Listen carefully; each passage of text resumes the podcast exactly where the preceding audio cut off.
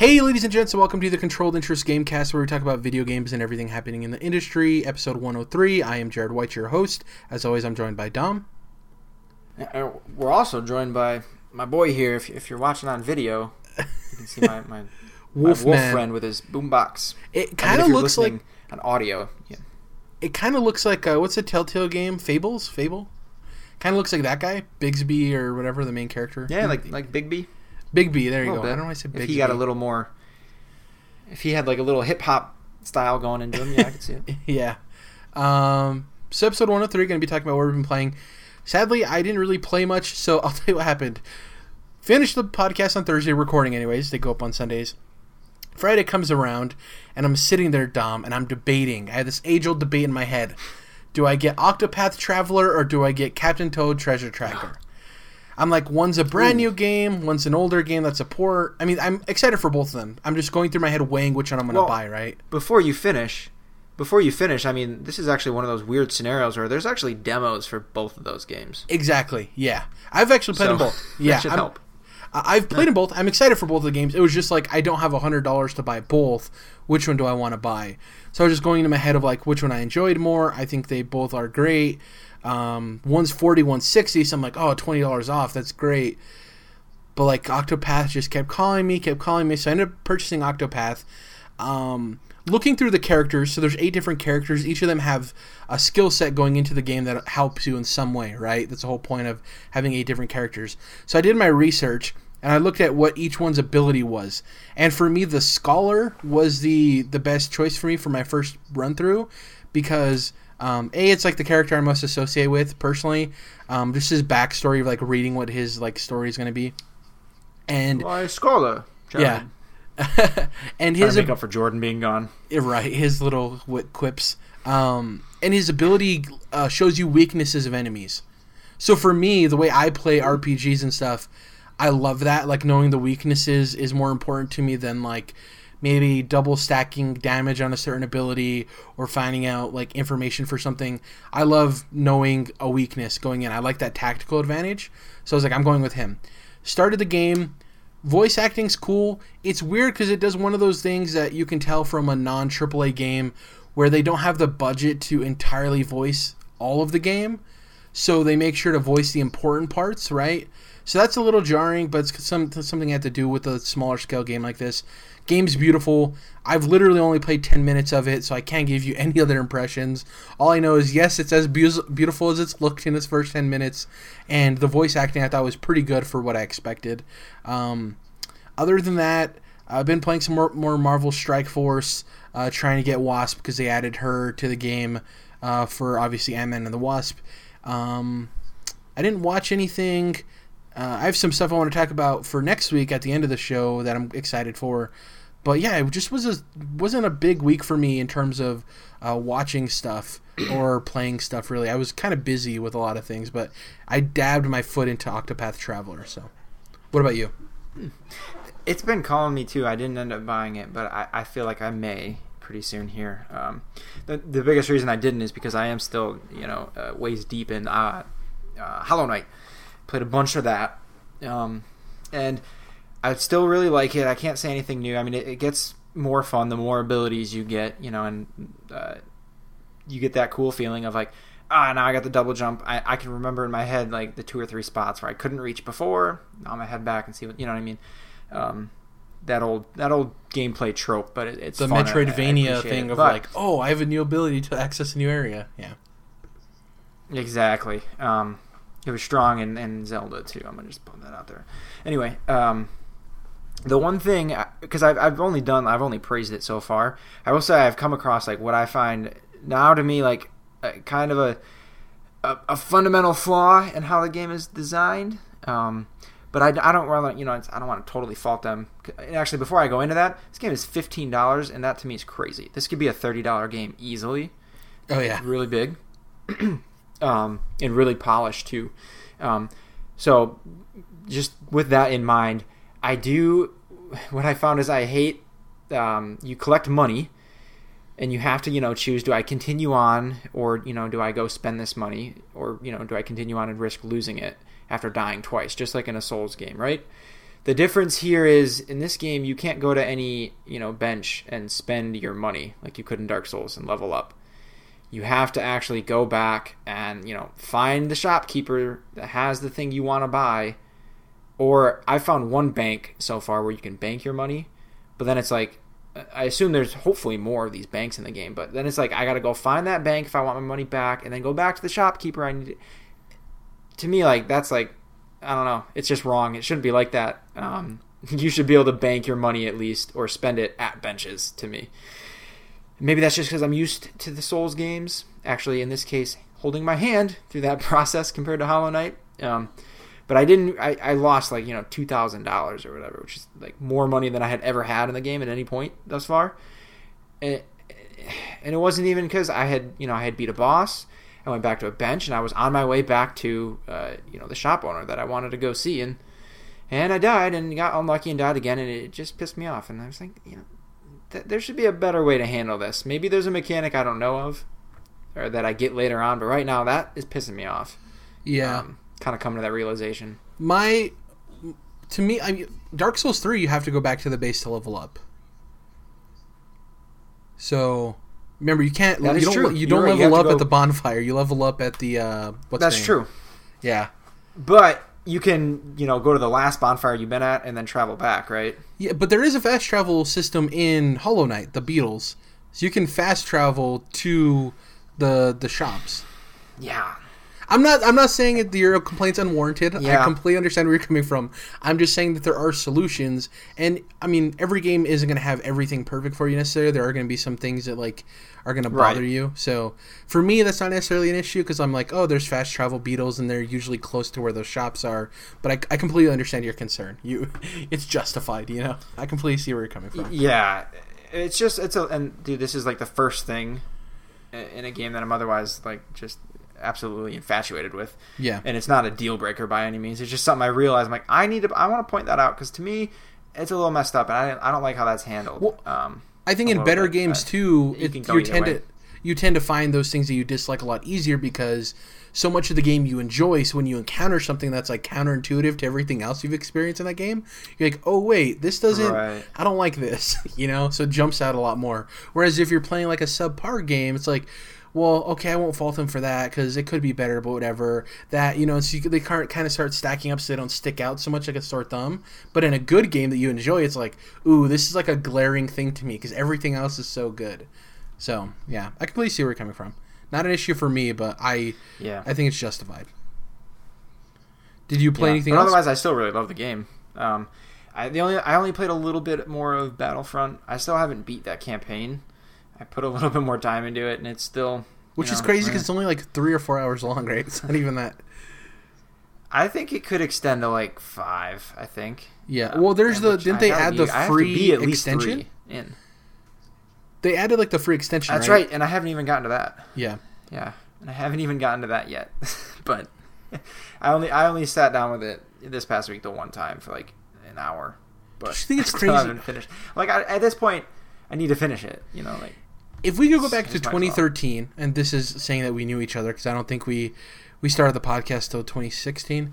But like, if we go back to 2013 and see that deal of EA signs exclusive deal with Star Wars, and to jump five years later and see that there's only one Star Wars game out and it's okay for most people, you know what I mean? It's kind of disappointing, man. It sucks. oh, it's uh, two two games, but but yeah, that doesn't help. Well, I guess yeah, yeah. Technically. Battlefront, Battlefront Two, but I mean, neither of those games stack up to like what a Star Wars game that people wanted would be, if that makes sense. Like a complete package. Yeah. I get what you're saying though. Um, Either way, you're right. It, it seems like they've really under delivered in in that in five years, and they've only had a Battlefront, two Battlefront games, both of which have not been received. You know, a Battlefront well, game with only overall. multiplayer, and a second one with multiplayer and a kind of short story mode. So it's like you know, right. yeah, it's And a unfortunate. canceled game, and it just a mm, a loot Yeah, box exactly. controversy. Just mm, guys. So we didn't play a lot, so we're going to offset that by talking about a bunch of news that came out this week. We're starting to get into the mode nearing Gamescom and obviously San Diego Comic Con. The weekend of us recording this, we're, we're recording now on the cusp of the early panel starting and stuff like that on Thursday. Um, Let's talk about some news. So the first news, uh, Jumpship, Jumpship Studio, is the studio that uh, former Playdead CEO Dino Patti started up after he left, um, and obviously Playdead are the makers of Inside and Limbo. And uh, in June of last year, 2017, they revealed the first look at their game Somerville, which is this sci-fi it's basically like limbo or inside but sci-fi with aliens and some weird stuff going on um, and the studio started with dino patti alongside chris olsey who's a film animator and they basically shared a new teaser trailer for the game in celebration of uh, this hiring drive that they're going to be doing to upgrade the studio in terms of manpower and uh, this is all caused by a couple of companies buying minority stakes in jumpship um, one of them being NetEase which is a, a pretty big uh, like software company that does these kind of investments. Um, obviously, we're both excited for this. We both saw the teaser trailer, Dom, and the animation looked incredible. It's like kind of what we expect from people that are associated with Playdead in any way. Uh, what I want to know from you are like, what are your expectations for this game? And also, the question I have is, obviously this game is a ways off, right? Uh, Inside took five years to develop. They're basically ramping up studio the studio now um, for this. Um, do you think that this will be like the first indie darling on next gen? Because I assume this is going to come out next gen, right? I highly doubt this hits PS4, Xbox One.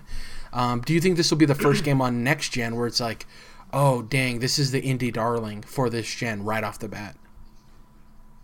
Um, I don't know. I would have said yes, but the the way I mean, looking at that, yeah, the animation is really good, and the way the way you kind of laud that, and then if we look back to E3, and I made the comment like, "Wow, that that next piece of Cuphead content is a really long ways off. I would have thought they've gotten some processes streamlined by now, and they could come quicker."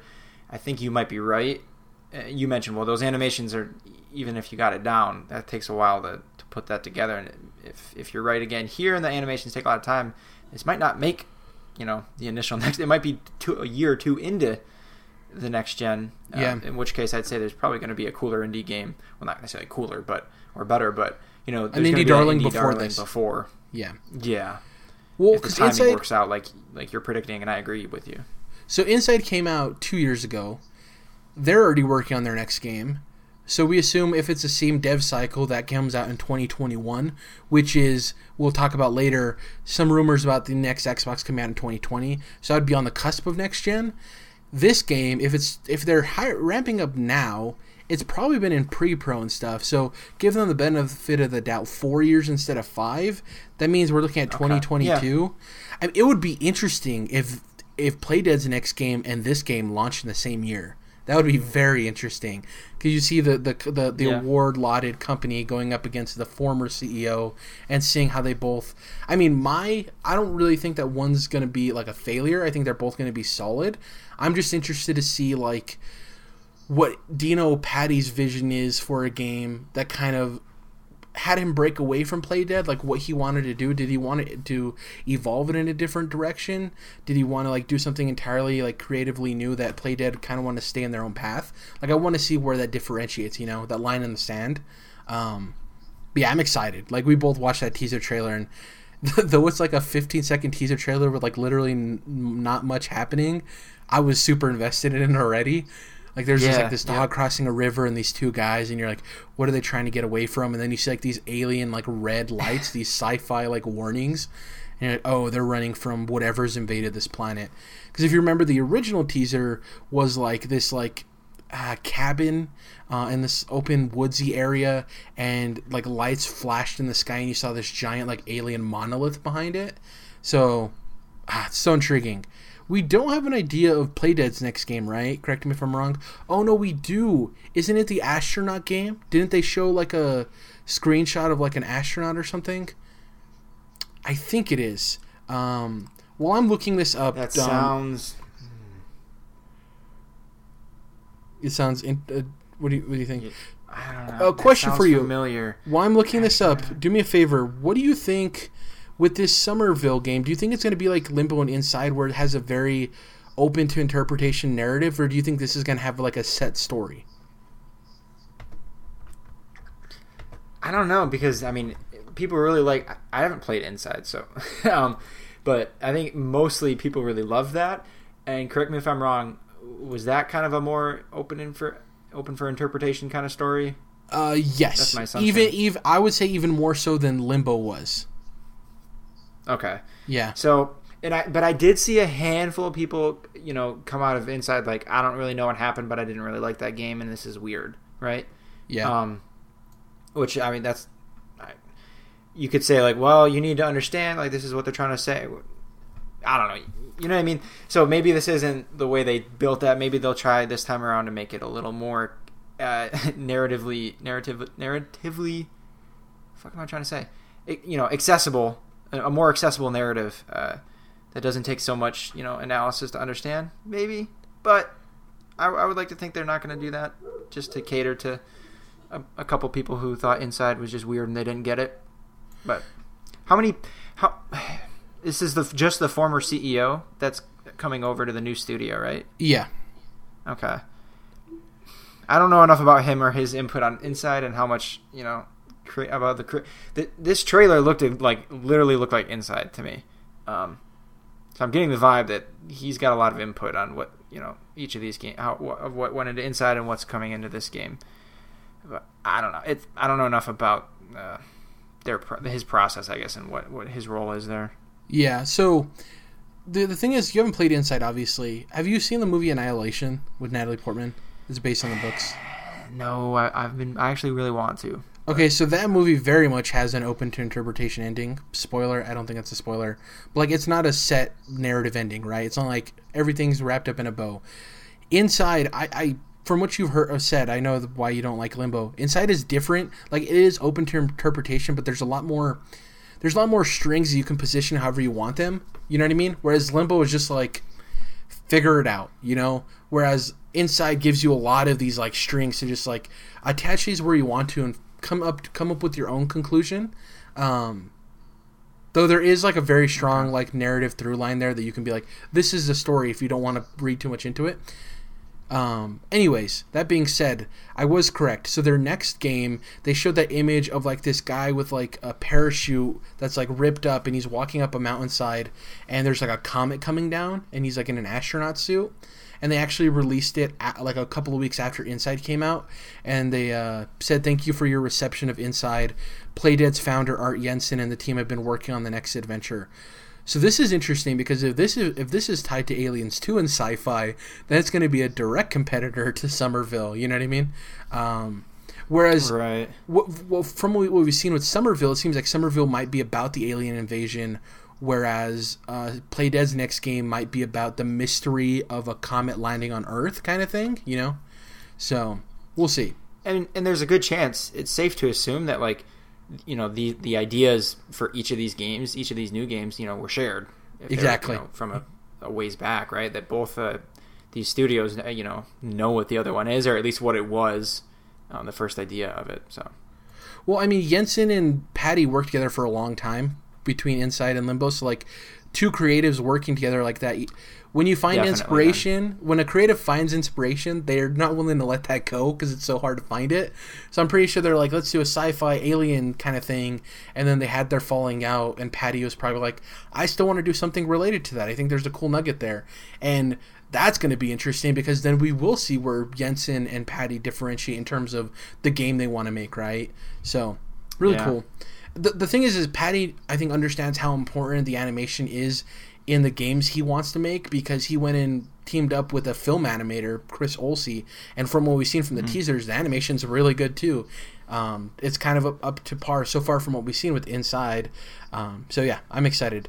Um, I think we both are. Hopefully, we see them before we die. Hopefully, they come out in the next couple of years. Um, inside is on switch so i'm gonna play it soon i promise so good. Um, next up, a short story. Um, Madden's long shot story mode is returning. Uh, this is by Jason Schreier via Kotaku. I would normally say go and read the full story, but it's literally like two lines that he posted. Um, so Madden revealed the cover athlete uh, this week, which is weird. It's two weeks out from launch. They've never really done this. They usually announce the cover athlete even before E3. Um, but it's going to be Antonio Brown, which is fine. Whatever. I don't. I'm, I have nothing against the Steelers. I don't. I don't. I don't mind this either way. My only gripe with Madden is that I wish they put more defensive players on the cover. But obviously, people like to see the offensive players. Like I would love to see Luke Kuechly or somebody else on the cover. But it is what it is. Anyways, there was a big like you know like I think Ray Lewis was on there once maybe or someone from the Ravens, but then like did no one from like the Seahawks, you know, make the cover from their defense when it was like, oh, the Legion of Boom, and they were like popular, right? Yeah, Like, Richard Sherman was on the cover in 2015. There, there have been defensive it. players. Okay. Yeah, I'm just saying. I the Not very frequently though. exactly. Yeah, it's like one defensive player every like. I think Richard Sherman was the first defensive player since Troy Polamalu shared the cover with Larry Fitzgerald. That one year where there was like two Madden cover athletes. Anyways. During the cover athlete, And you know what? Where are my offensive linemen, Madden? Damn it! Oh god, that's another know? step. Yeah. God. Um, during this cover reveal, though, they also talked about the long shot mode returning, and this one's going to be called Long Shot Homecoming, which is funny because of the Spider-Man thing. Um, but so EA confirmed that it's returning, and they said it will offer more control over Devin Wade and Colt Cruz's football adventure.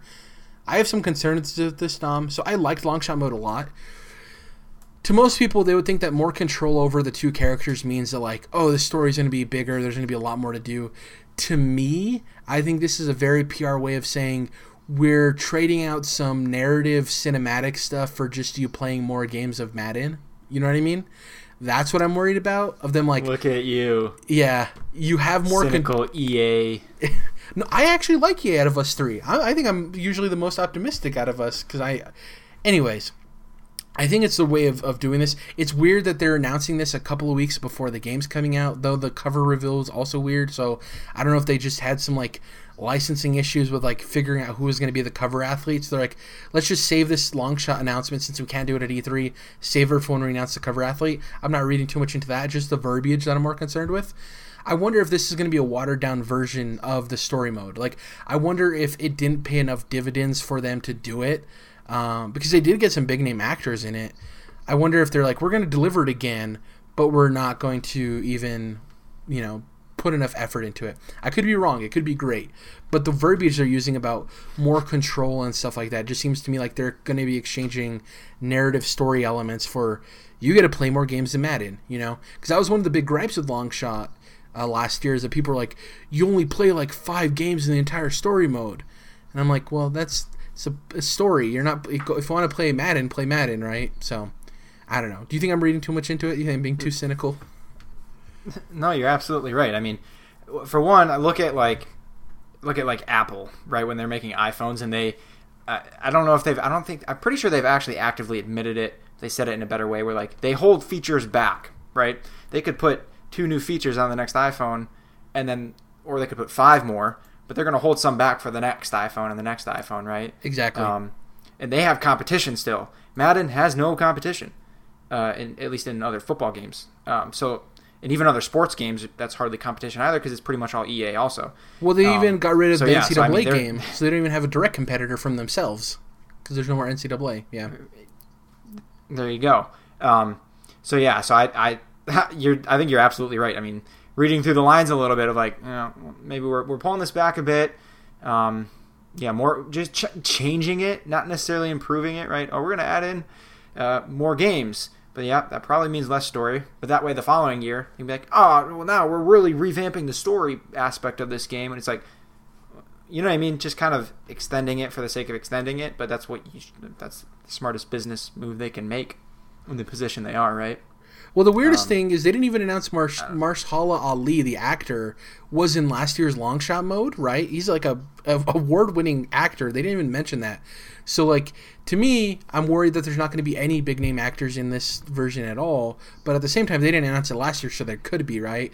The funny thing is, guess what they made sure to uh, mention. You can take them and use them in Ultimate Team. Of course you can. That's their mode where they make billions of dollars. You know, of course they're going to let you take these story characters.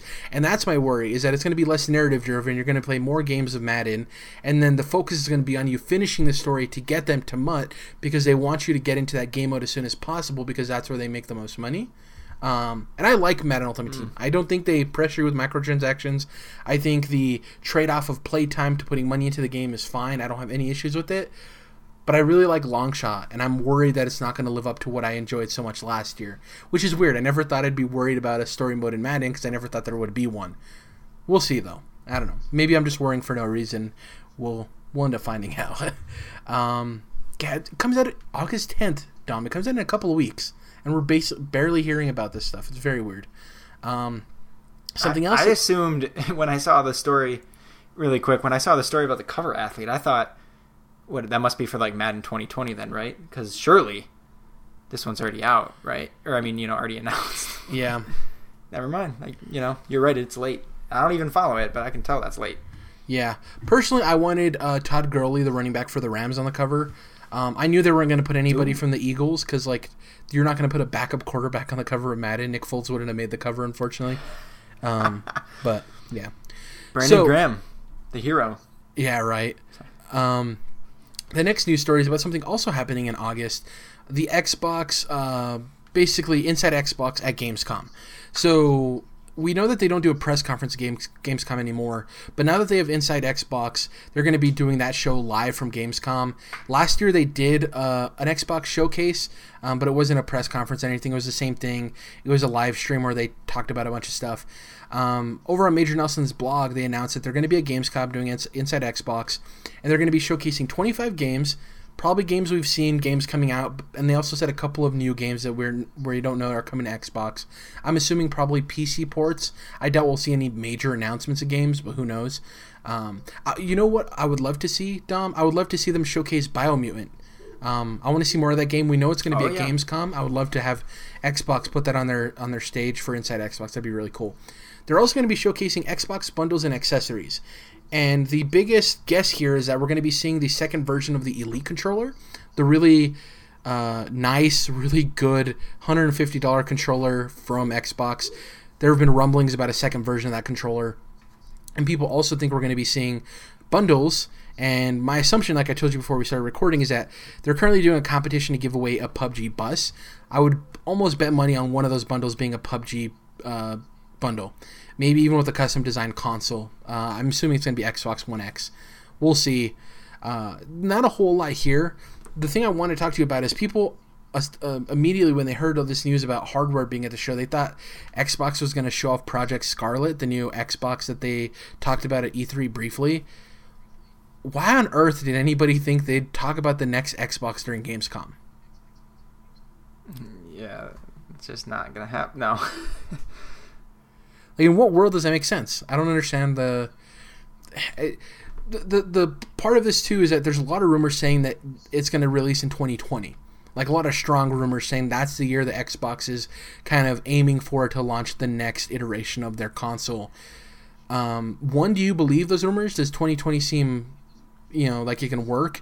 And two if it was 2020 there's no way they would show their console in two years beforehand right? That doesn't make any sense on any planet even if I, I think 2020 is probably most likely, but I still think there's a small chance it's 2019. I mean, that's just even if that was the case, it's still that's we still wouldn't be hearing a you know what I mean? Yeah. History shows us they do an event before forum. E3. Yeah. Like right before. Uh, Yeah, makes no sense. Mm-hmm. I don't know. I think people are just, you know, how like fans get. They're like, oh, this could mean this. In reality, no, it's probably just this. You know, they- they're like, oh, it could possibly be something Mm-hmm. crazy. It's like, no, it's probably not. Um, but I'm interested to see those bundles. Um, Xbox has done a very good job at pricing their bundles in really strong ways. Um, obviously, they haven't sold as many consoles as PS4, so that gives them some leeway to be like, we need to be cheaper. But like we've talked about numerous times, I don't understand why Black Friday is the only time I can get a PS4 Slim for less than three hundred dollars. That does not make any sense. I'm sorry. I'm, it bothers me. Yeah. I can get an Xbox One S with a Blu-ray 4K Blu-ray player for two hundred dollars most of the time. That sale happens like Yeah. twelve times and on. Black Friday, like 150. exactly. It bothers me. It, it, yeah, it's crazy how like how much power they appear to have, uh, and, and you know, not they're not relinquishing it in, in their pricing. It's yeah, it's really bizarre. I think they would have been served to you know put something out there in, a summer sale if it was Prime Day or somewhere around you know this time during their or where they had their like E3 week sale or whatever where they. I think they discounted the Pro by fifty bucks, but not the Slim. yeah. you know, so it, it's bizarre. Well, yeah. the thing too is people automatically assume that this is going to reach 100 million in units. The PS4. I'm not sure. Obviously, it's selling really well. I don't know if it'll hit that. Um, if they wanted to reach Oh, that, I think they would have done. You think so? I don't think it's trending toward. It's at what 75. Oh, I thought it crossed 80 like last week. I heard.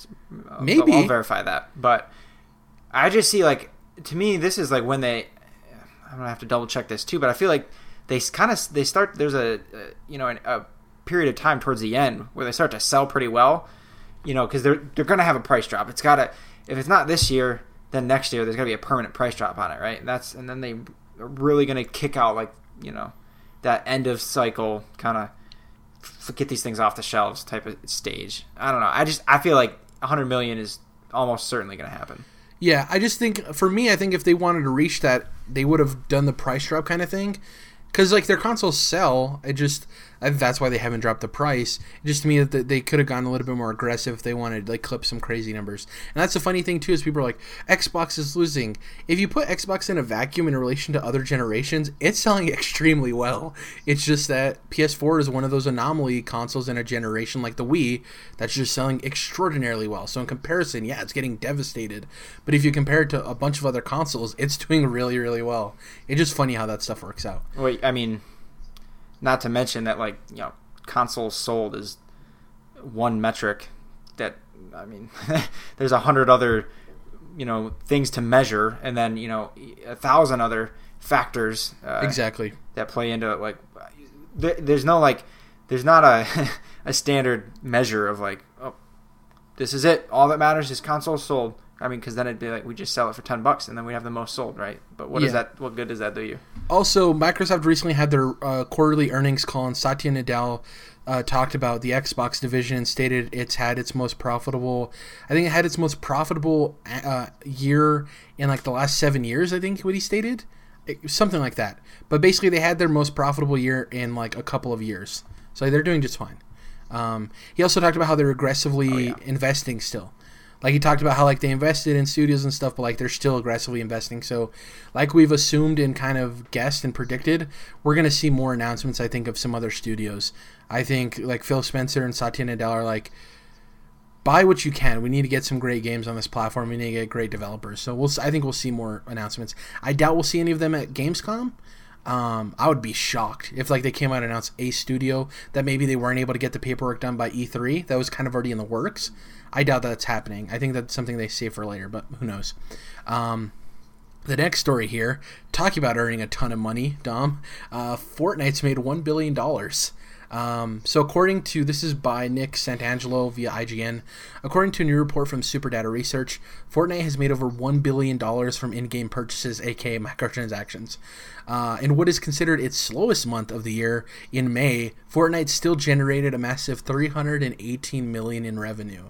Um, what I want to talk to you about is how long will for- this Fortnite train last, and uh, are we in it for the long haul like Minecraft? Me and you aren't really huge fans of, of, of Fortnite, so it's tough. But from an ob- objective uh, point of view, what do we? Are, is this game going to be around for a while, or is it going to fizzle out like many people anticipate? I, I mean, it's gonna fizzle out. It, it, absolutely. Um, as far as when, I, I don't know, man. It's just because we got you know we're gonna have Call of Duty and, and Battlefield this year. Gonna have battle royales, right? So that's gonna take some of the the share away from Fortnite. But but as long as like you know nothing is competing with Fortnite at the free to play level, really. I mean, not strongly competing. So. I, that's really what is to have to something some things are to have to challenge this at that level for it to to slow it down somewhat but even without that i don't know another year we'll stop hearing about it so much and i think interest will just start to fade um, See, i think this this just doesn't last long i think Here's the thing. I would I would be with you on this. I my argument is I don't think it's going to be in the news cycle as much a year from now, but I do think it's still going to be rocking along making crap tons of money. Um because look at Le- League of Legends, Dom. We never talk about that game. No one really in games coverage ever talks about that game. It was a saturated market with a ton of MOBAs. League of Legends still doing its thing, still going on and on. We never talk about it. It's never really in the news. But they introduce new characters. They have a thriving esports market. I think Fortnite's going to be that way. I think it may not be have the cultural zeitgeist a, a year from now, but I do think it'll continue to earn tons of money because the system they put in place because they're epic and they they own the the uh, the engine that they make the game on that almost uh, every other studio makes their games on, right? The Unreal Engine. Because they own that, they can iterate so fast on new content um, and add things to the game and add new things and add dances and add emotes. They're talking about adding uh, skins for vehicles they're going to be adding, which is another in game item that people can purchase. They're going to be adding the ability to share items with other players, which means that's another purchase avenue of you have a couple of friends maybe one has more expendable income and he's like hey i want to get you something so you don't you're not wearing the default outfit. Let me purchase you one of the outfits and i can gift it to you you know? I think they're adding a lot of these other avenues to earn more money. Um, a billion dollars is a lot of money. Uh, i like like i said though i i think it may be out of the cultural zeitgeist a year from now but i don't see this slowing in terms of making money um, unless Call of Duty and Battlefield come out of the gate and extraordinary, or PUBG does something extraordinary, it being free to play is really tough. And there's this weird like mental thing of like people don't want to buy a sixty dollar game, but they'll play a free to play game and spend ten dollars a week for six weeks. You know what I mean? It's this weird thing of like right. if I pay ten dollars a week, that's not pay- I'm not paying sixty dollars for a game. It's a way for them to justify it. So I don't know. It's weird. Uh, it's tough because yeah. like me and you aren't I, like the Fortnite guys, so it's like you know. And it's like yeah, like Call of Duty is not going to take over you know Fortnite's spot here, obviously, right? Um, it's just like can Call of Duty, Battlefield, Red Dead Redemption, even uh, you know Fallout 76 uh, all this fall, you know, just take enough of the attention away from Fortnite for a few months, you know, to like get people to start to like it's you know start to forget about it a little bit. Um, definitely, you're definitely right. I mean, it's going to keep making money for probably a long time, right? Um, now, is it going to make 300 whatever million in a month next year? This you know next uh, next June, that that is not a chance.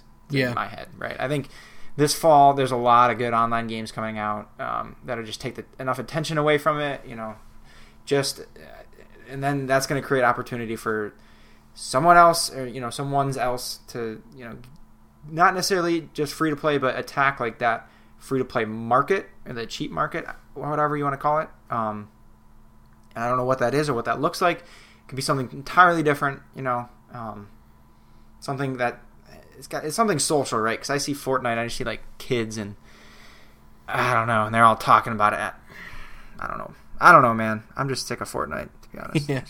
Forget it uh, exists. In happier news, let's talk about a game you do like, Horizon Zero Dawn. So obviously that game was made by Guerrilla Games. This story comes away of Shabana Arif over at IGN.com. Guerrilla Games looking to expand. So Guerrilla Games will be expanding their studio from 250 employees to well over 400. That's almost twice as many if you want to do the math. Uh, Hermen Hulst, uh, Guerrilla Games CEO, stated that they've been looking to expand for three to four years, and the success of Horizon Zero Dawn alongside the move to a new building um, is allowing them to do so. Guerrilla Games will be taking over an additional five floors of the building. Uh, the goal is to make games faster, according to Hulst, who wants to see a three year dev cycle. Um, I guess there's a couple of questions in here. Um, the one I uh, I want to tackle off the top, Dom, is as somebody who, correct me if I'm wrong, loved Horizon Zero Dawn. Um, what do you want from a sequel? Like, what can they improve for you? What are you looking to see in the follow up to that game? Uh, I mean, it, will probably be a little bit, not necessarily bigger, uh, you know, physically bigger map wise, but they'll probably I could I can imagine they'll add you know a lot of quests because you know a lot of the side quests. Uh, there's not too many of them in the in the uh, original game, and I could see them expanding on that and like more interesting quests. You know what I mean? Just kind of like going deeper into side quests and getting some more side narrative stuff going on.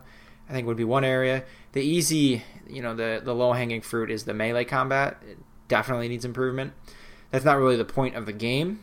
Um, you know, it's more of a it's it's intended to be more of a bow and you know a ranged combat kind of game, but they still give you you know your spear that you can use up close, but it's really clunky and really annoying to use, except for like your takedown type moves. But um, I think they could really overhaul the whole like melee combat and make that a whole new thing because the like the bow and arrow combat is pretty darn flawless in that game. It feels fantastic. So I think they could turn their attention to the melee stuff, uh, and you know, revamp some of that.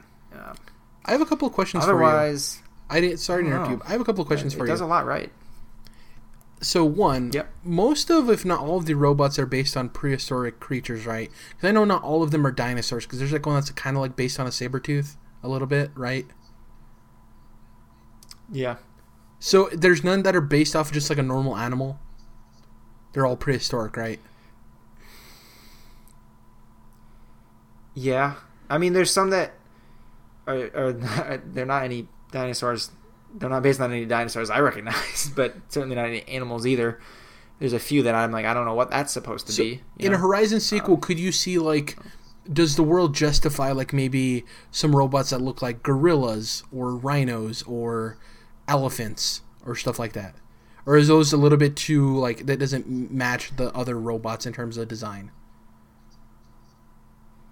I mean, in terms of design, they would match. They could certainly do that. I'm just I'm trying to remember like narratively if that would make sense. Um, Yeah. I know there's like in the DLC there was like a big you know giant uh, polar bear uh, Oh, okay. guy. I don't know if there was something prehistoric that matches that, I mean, bears have been around about. forever, but it was so- definitely yeah. right. So I mean, maybe it's justified in that way, and I just I don't think about a polar bear as a that you know as a dinosaur, but um, I, I need to to be honest, I need a refresher on like what would narratively fit you know outside Yeah. of your standard dinosaurs. Because I know they can design it to fit in and There- I think I'm there's just some limitation there. Yeah, I'm just understanding. I'm trying to understand if like what animals don't make sense narratively. Like, why was that mixed in with all this? Um, the other question I have for you is what biomes are missing? Because obviously the DLC had snow, but like, did Horizon Zero Dawn have like a desert biome or a jungle biome? Or were they more like temperate, like foresty areas throughout? Yeah, it was it was a lot of forest. Um, there was already like a snowish area, and then the DLC you know made an even larger snowy area. There was a desert area, um, you know, or like a brown orange looking area. Um, and that was actually that was probably like half the map, right? So half the map was that kind of like desert area, or maybe a third of the map was that desert area. You know, a third Was there like that a more swamp? lush kind of green forest area. I don't think so. I mean, m- maybe a few parts of the forest got a little swampy, but there wasn't anything predominantly like that. You know, just swampy. Was there an alligator enemy? Yeah. Oh, yep, yep. Cool. Yeah, 'Cause I was Really thinking like a giant swampy alligator. area. Yeah, that'd be cool. Yeah, I'm. This is a game. Also, when I get my PS4, it's a game I want to come around to playing because it. I think it definitely hits everything I look for. Just like giant dinosaur robots is awesome. Um, yeah, looks really cool. Uh, I'm interested in a sequel. Do you think if they are going to be working on two games at once, Dom? Obviously, they're going to be working on the Horizon sequel.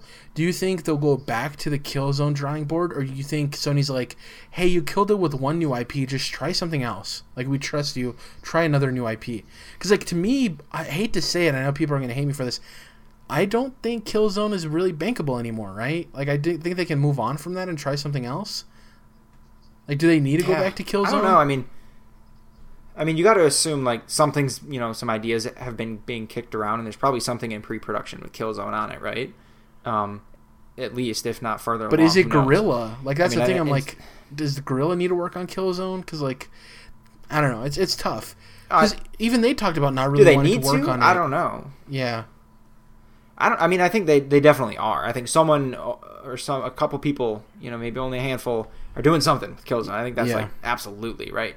Even if it doesn't end up becoming anything, there at least some ideas are thrown around, uh, you know, that are still in whatever kind of stage. Um, and I think that's the kind of the decision that you know that they're looking at right now, and that they're probably talking with Sony. Like, do we even do this, or should we, or you know, and maybe maybe that depends on I, I think at this point honestly sony is probably like open to listening to new ideas instead of going back to killzone right um, yeah. because yeah like they've been granted oh we're expanding right you know you guys killed it with uh, killed it with horizon so like here's the keys you know what i mean here's some budget here's some extra five floors or whatever you said it was um, it's double almost double the staff uh, but I think that also with that also comes like, well, we have other ideas too. Yeah, we're definitely going to do a Horizon sequel, but here's some other here's something else we had in the works that we think is pretty cool, and I think Sony would definitely listen to it at this point. But I still think we will see. There's something going on there with Killzone. I don't know if it ever you know materializes in anything, but I think it's they're thinking about it. That's that's certainly an option they're considering. Yeah, during the No Clip uh, documentary about Horizon Zero Dawn, Hermen Hulst talked about the process of coming up with uh, Horizon Zero Dawn, and he said that everyone had a pitch me uh, they had a pitch uh, event. It wasn't necessarily a meeting where all the employees were open to bringing their pitches for what they want to do or try, and they listened to all of them. And Horizon Zero Dawn was mostly one idea, but with a couple of other ideas people had mixed in. And the cool thing with the pitches was that you didn't have to bring a game concept. If you're an artist, you could bring concept art. If you're a programmer, you could bring a mechanic you wanted to put in a game. Like it was very open to whatever you wanted to bring in terms of a pitch. And I thought that was really cool. Um, I, I love that open working environment like that. I think it creates great product, as we saw with Horizon Zero Dawn. I think people being able to have a say in what they're making tends to result in a good game, right? If you enjoy going to work and working on what you're making. Um, the thing with Horizon Zero Dawn 2 and then like Killzone is I don't think and I could be stepping out of line here. I know. I'm I don't own a PlayStation, but from seeing how everybody feels, I think if you were to show a a Killzone game and then have the Guerrilla logo, I don't think that does much anymore. I think with with Guerrilla, they want people want to see Horizon Zero Dawn 2 and they want to see something else. I think that like having the Guerrilla name attached to Killzone do, doesn't do much for either of them anymore. You know what I mean? I think Killzone being made by a different oh, studio oh, yeah is just as exciting or interesting to people as Guerrilla working on it. I don't think because when if people see Guerrilla working on it, they're like they spent time on this. Like Killzone will be okay, but like Killzone is always like a launch title. You know, it's kind of like with uh, Dead Rising for Xbox. It's like the Dead Rising games are good. They're never great. You know what I mean? So it's like why have Guerrilla waste time on that? Um, but that's just my opinion. I know. I I, I agree no, with you. There's no, you're people right. working it's, on it, but it's like why?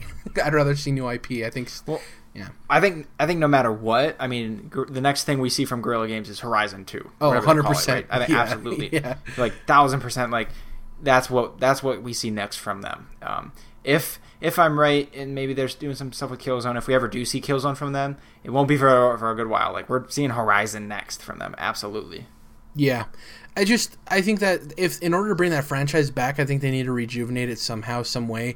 Maybe even have the type of thing where it's it has a lot of the core shooting mechanics of Killzone, but it's so different that you don't know it's Killzone until the logo pops up, kind of thing. That would be interesting. Yeah. Um, but I do think that franchise is just in a that. weird place with the success of Horizon Zero Dawn. Because like if Horizon Zero Dawn was a bad game and it flopped, then it's like, well, maybe we just go back to Killzone to try to make things work. But because it was such a success, it's like they're so invigorated by new IP and this new world they have. Do they really want to go back to this bland gray and black shooter? You know, we'll see. Um, the other thing I just thought of, back to your first question, um, about uh, you know what could be different in the Horizon sequel. Maybe some multiplayer. I don't know. Maybe Ooh, that'd be cool. We yeah. Saw, we saw Monster Hunter was real successful. I mean, it's got they got to be thinking about it, right? I would love I a Last of like, but I would love a Last of Us type multiplayer, like a very survival based, um, low amount of players, uh, low amount of like uh, materials and resources. That'd be really interesting. Like PvP though. Yeah, that'd be cool. That'd be. I was thinking more co-op, but I'd be yeah. Co-op would be cool too, we'll like a horde mode kind of thing, but not necessarily tons of enemies. Just like they keep stacking the odds against mm. you. That'd be really interesting. Yeah. Um, Speaking of stacking the odds against you, uh, Mr. Nathan Drake, we had an Uncharted fan film come out. We ta- I don't know if we talked about it on the show last week. Maybe we did about Nathan Fillion teasing something. We did. Yeah, with the Drake picture and the Signum Parvis Magnum or whatever the saying is. I know I butchered Sic that. Parvis Magna. There you go. Um, the fan film was Greatness great. from small beginnings. The fan film was about 11 to 12 minutes. They had Nathan Fillion as, as Nathan Drake. They had Stephen Lang from Avatar and uh, Cable hopeful that was possibly going to be Cable in the Deadpool 2 movie. Um, he played Sully. Um, I don't know the actress's name that played Elena. Is that her name? Yeah, we don't necessarily know that that was her. I mean, we, I assume, assumed, we assume. Um, had it didn't really look like her the way that Sully looked like Sully. I don't know. Yeah, um, that's just my vibe. I think it's just that she probably wasn't as important to the narrative for that fan film. So like especially with maybe like budget and timing. They're like Stephen Lang is like a known actor, and so is Nathan Fillion. So it's like I'm not no disrespect to that actress, but you know what I mean. The I think the guy we'll get into the actual fan film, but like even the guy who they casted as the villain, I loved his like James Earl Jones voice, like such a like a deep, commanding voice. Um, the the uh, the El Tigre is actually the guy from the Ninja Turtles movies. Um, the guy, the pizza guy.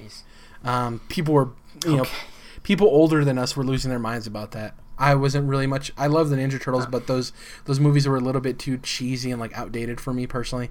Um, anyways, the fan film was great. Obviously, I'm talking from uh, from a perspective of somebody who's had experience with the Uncharted series. I've never beat one of the games, but I through osmosis and playing a little bit of it, I know a lot about Uncharted and what makes Uncharted Uncharted. Obviously, not as much as Dom, who will talk about it shortly. Um, but I thought they nailed it.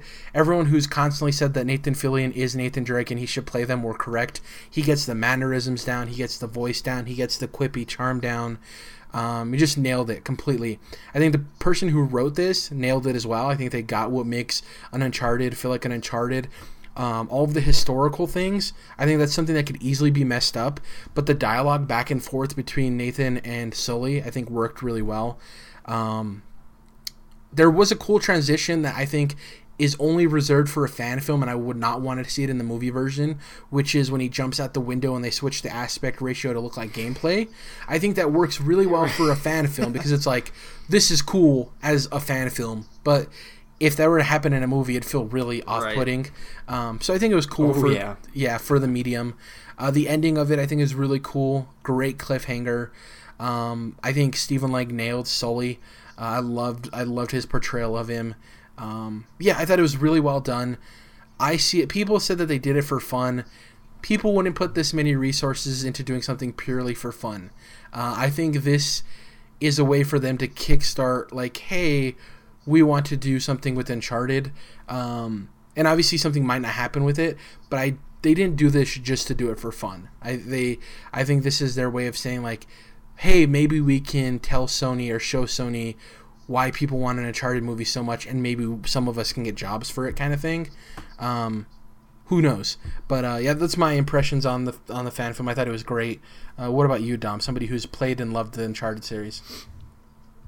Well, I, I, I definitely agree with your last point. Yeah, I mean, this wasn't just done. I mean, yeah, this they lost money on this. Someone lost money, right? Whoever was forking over the investment here, lost, Yeah. they, they put it on YouTube. Even if it gets a couple million views, maybe it makes it you know a couple tens of thousands of dollars. But it had to cost like a million dollars or something to make this. I don't know. Dep- if you paid all the the talent. Um, Or if they, yeah, then, and then they had like a film crew. Yeah, depending someone when you if you look at like cost to revenue, someone you know didn't get what they put in necessarily. So yeah, there I agree that there's a purpose for this. Like no one does this for fun. Um, and that's a little much, but yeah, this this was this was absolutely fantastic. Jared, this is that was like an, that's an Uncharted game. Like you just watched it, right? The only the only difference is uh the production value, right? Yeah. I mean, with the fighting, the stunts, and everything, like the big then the action set scope, pieces, right? Where like yeah, Right. And the scope of this is like you can tell well they they're starting at the house or whatever, right? And then they they drive and it cuts and then they drive, you know what I mean? Then they're already at the next place and it's still it's still a on land contained area, yeah, right? and it's Mexico. So they can they can reproduce something that looks like Mexico. They can't reproduce, you know, freaking most uncharted locations on the same budget, right? Um but yeah, then the the action was really slow, and it, it was just the production value was just way lower. So that's it, that's kind of it, it speaks a lot to how how good the games are and their cinematic elements, and even like the gameplay is higher production value. Like when you're fighting, it feels better than it looked in this movie, right? Um, yeah, But everything everything that's okay, right? That's like you can't make you know wine out of shit. Um, that's a new phrase that I just am ter- then coining. Um, Yeah. But the the things that were under their control were absolutely perfect, right? And they were you know beat for beat. This was an Uncharted game. They made a little movie about it. Um, this is all it needs to be. I think I think you're right, and this is probably kind of like to get someone's attention or to like, you know, as some kind of you know portfolio or to get a job. I don't know, but there's some some kind of you know root cause of why this happened. But you know, I don't want this to continue. I wouldn't want you know a series of this, right? Because the that lack in budget would would you'd feel that if this continued another 15 minutes, you know, Yeah. it would not feel good. Well, Um, yeah. so going off of this, I want to talk about what we want from this or what we expect from this. And obviously, we don't want more of a fan film, and by that we mean like like you just said, the budget and all that stuff. The interesting thing here is for me is I would love to see like a Netflix series, and we know Netflix is really cool with giving people high budgets. They're just throwing money out to people now, which is really cool. Um, Adi Shankar, who's made the Castlevania animated series, has said that they're the greatest studio in the world for creatives. That they basically they find people they trust to make a high quality product or a product because not everything on Netflix is necessarily high quality, but they find people they want to make stuff. They're like, how much do you need for your budget? And obviously, depending on the creator, they probably give more leeway. And they're like, we need this much money, and they're like, here, go ahead. And that's really cool for creatives, right? And for me, I think that obviously a, a, Netflix Uncharted series wouldn't have the summer movie blockbuster budget, but it would have a drastically higher budget than a fan film version of this. And I would love to see Nathan Fillion being him in a eight episode uh, series on of Uncharted. Right? For me, that'd be awesome. I, you can we can get to if you would want that or not. But the other thing I want to talk about is people are saying he's too old to play Nathan Drake in a real movie. He's too old. He's too old.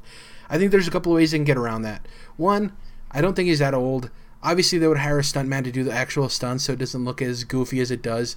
Sorry, Nathan Fillion, you're a fantastic actor. The action stuff isn't for you, um, but that doesn't matter because you nailed everything else about Nathan. I could see the back of the head of an act, of a of a stunt double. I don't care about that, right? Doesn't matter to me. Um, he can get in shape. You don't have to worry about that. If you get hired on a movie, they'll give you a diet. They'll do all that stuff the way they can make him work if it's not say they don't want to have him just as the the headliner because the truth of the matter is as much as people love Nathan Fillion from Firefly and Sanctuary he's not an A-list celebrity that'll bring in a lot of money at the box office and people kind of have to realize that's just the way it works right? Even if it's an Uncharted movie having Nathan Fillion there you're not going to get the people who are unfamiliar with Uncharted. That being said my idea for how they can make this work because we've already heard rumblings of Tom Holland being a young Nathan Drake, a very young one, uh, Nathan Drake. I would love if the way the movie was structured was that it kind of goes back and forth between old Nathan and young Nathan, and not a lot. Obviously, you want to time it out and. Uh, perfectly but i would love if like the a line plot of the movie is nathan as an older nathan trying to figure out something but it requires him to look through his memories of the past, and that's where you cut to Tom Holland's. So there's an A A plot and a B plot, and that would be great because you get the Nathan Fillion that's distinctly Nathan. You can play around with Tom being Nathan and not necessarily having the mannerisms down off the get go because he hasn't come into his own, own and he's a younger Nathan Drake. So you're you're kind of feeding both audiences of like, hey, you have this Hollywood A list celebrity, and you also have the person that nails Nathan perfectly, right?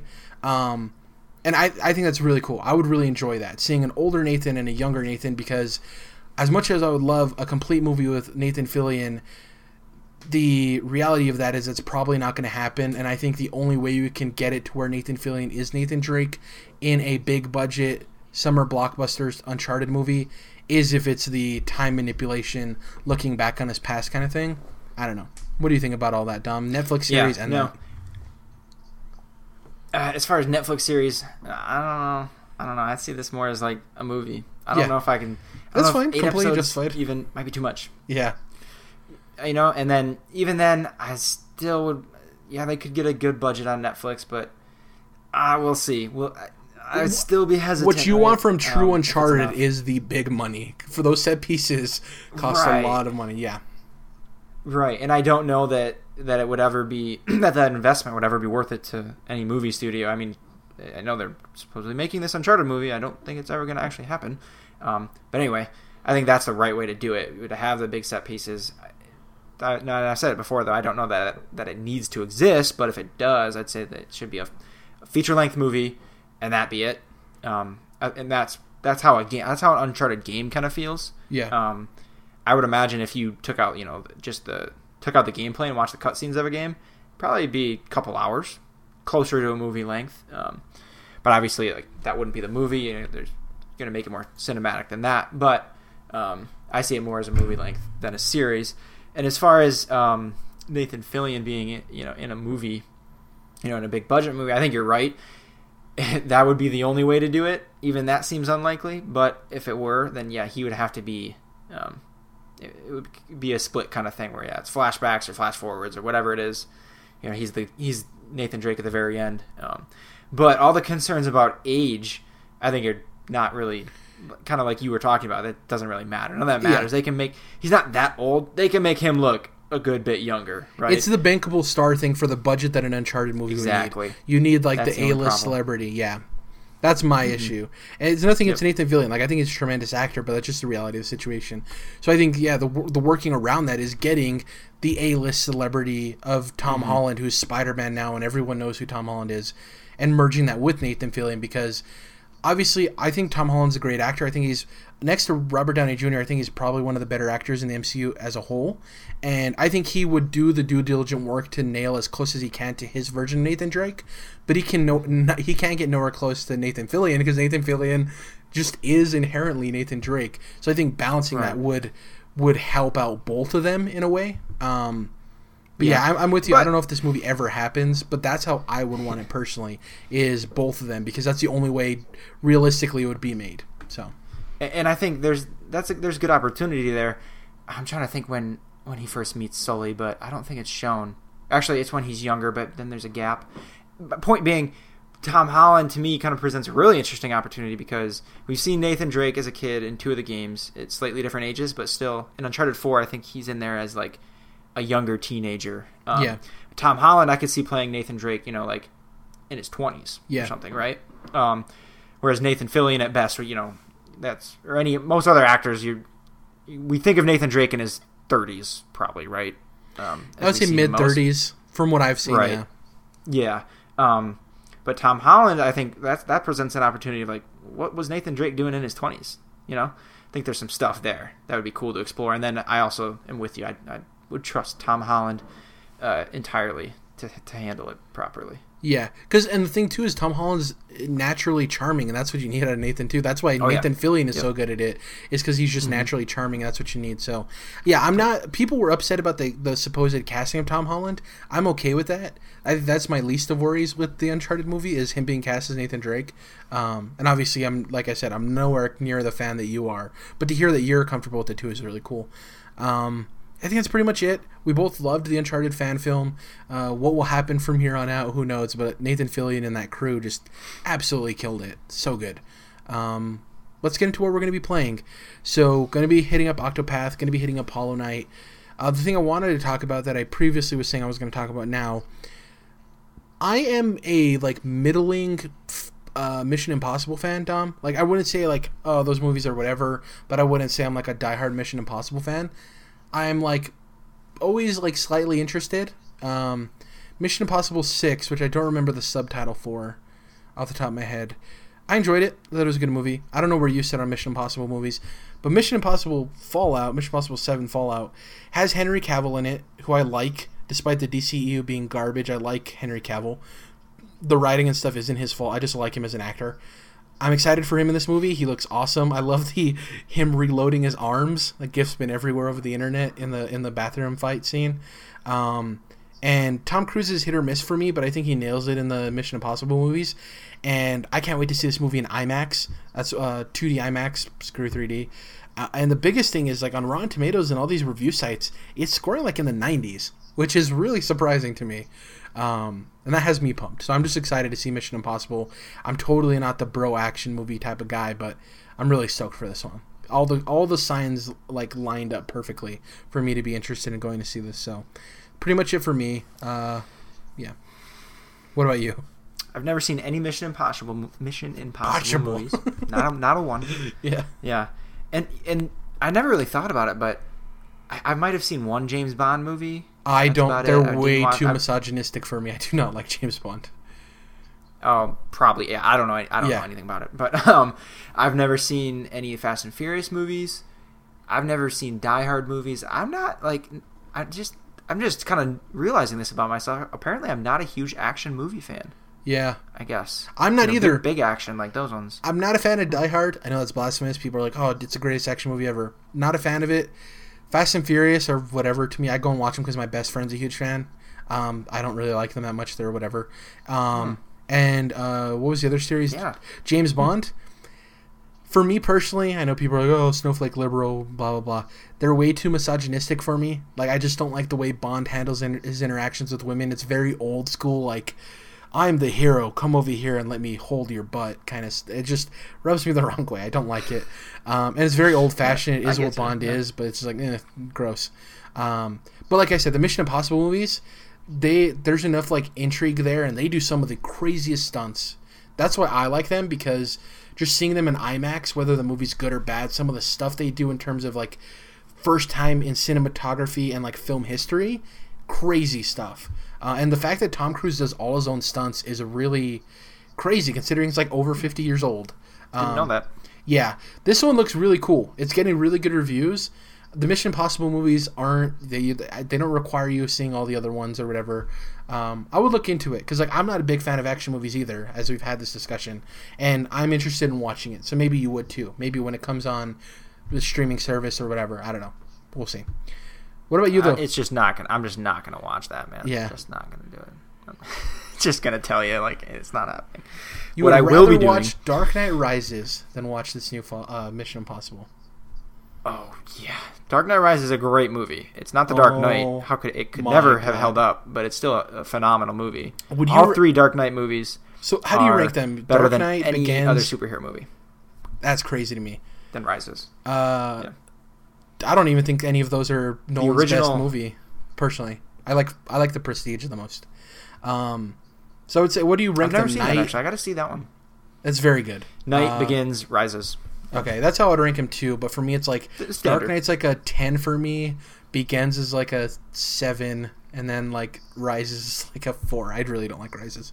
The whole like back-breaking thing, and then Yeah. he's like It's all the of a sudden healed, and the Robin tease is like not even a tease. Whatever. This isn't the Batman podcast. Anyways, Dom, what are you going to be playing? Hollow Knight. I don't know how. I, I gotta be. I've gotta be getting close to that. That you know, not true ending that you talked about. Yeah. I think. I gotta be. I gotta be like three quarters of the way to that. I think. Could be wrong, but we'll see. I, I'm I'm gonna be playing this for a little while, like probably a few more weeks. Um, but that's. I mean, that's kind of like I'll finish that Battlefront campaign like I talked about. But that's really. That's really what I'm looking at. You know. What's you're not getting Spider Man? What's the next big game you're getting? Red Dead? No, you're not even interested in Red Spider-Man. Dead, right? Oh, you are getting Spider Man. Cool. I didn't I didn't know if you were getting it or not. Yeah, yep. No, I'm on the I'm on the Spider-Man train. Dude, there's a new trailer that dropped today. I don't know if you I don't know what did we talk about? We didn't talk about that. Uh, Did you watch it? Yeah, I just kind of am. I'm avoiding talking about it because it's so close to release. It has to do with like, I don't even want to know if I want to mention the character that's featured because like to some people that's a spoiler. So it's like I saw the trailer Mhm. though. Yeah. The the thing Oh, I will say is they gave more uh, footage of the Mary Jane stuff, which we already knew was in the game, so that's not a spoiler. But it looks like Hmm. super stealthy. Like I'm really excited to like see how that breaks the flow of the game uh, in a good way of you like going through these like stealth sections with the Mary Jane. Looks really interesting. Um, Yeah. Yeah, we will see. I'm into that. That's the next big one for me, really. I mean, I'm going to keep playing Hollow Knight. Um and I thought I was going to get into Elder Scrolls Online, but I might not have time before Spider-Man. Yeah. A month and a half. Oh no, We'll you know what comes out before Spider Man? We completely forgot. Uh, the final season of Walking Dead drops on August 14th. I, w- yeah, the first episode. So Yeah. I, yeah, I'll play that. I guess, and I said big game. Then another 2 months to the next one. Exactly. You know, it'd be crazy if they just like they, that release date came in. They're like, no, it's not one episode. We just dropped them all. Never happened for Telltale. Not saying it's gonna happen, but imagine that. Like, you come to release day and you're like, oh yeah, I can't wait to play the first episode. It's just all five. I'd just be like, oh god, I just mean- devour it immediately. you know, you say it's never happened from Telltale, but I mean, everything that's ever happened never happened until it did. Just saying. Wise words with Dom. You can put that next to it in the quote box right next to you can't make wine out of shit. Can't do it. Catchphrases. Can't do it. Um, that Even if you try, Nathan Fillion. That's it for episode 103 of the Controlled Interest Gamecast. Thank you guys for listening. If you can, please follow us on iTunes. Leave us a review there, it definitely helps. Subscribe to us on YouTube. Every subscription helps us get a little bit bigger, a little bit stronger, a little bit faster, a little bit wiser. Um, follow us on Twitter at CTR- CTRLINT, that's Controlled Interest abbreviated. I am at Jared underscore. Dom is at Dom's Oreos. You can often find me tweeting about how much I dislike the new Titans trailer. Uh, you can. It's ass. Yeah, not very good. Um, that's all I'll say about that. Uh, and yeah, we'll catch you guys next time. Hopefully, Jordan will be back. He's having some car issues, so he wasn't able to join us this this, this week. Uh, yeah, we'll catch you guys next time.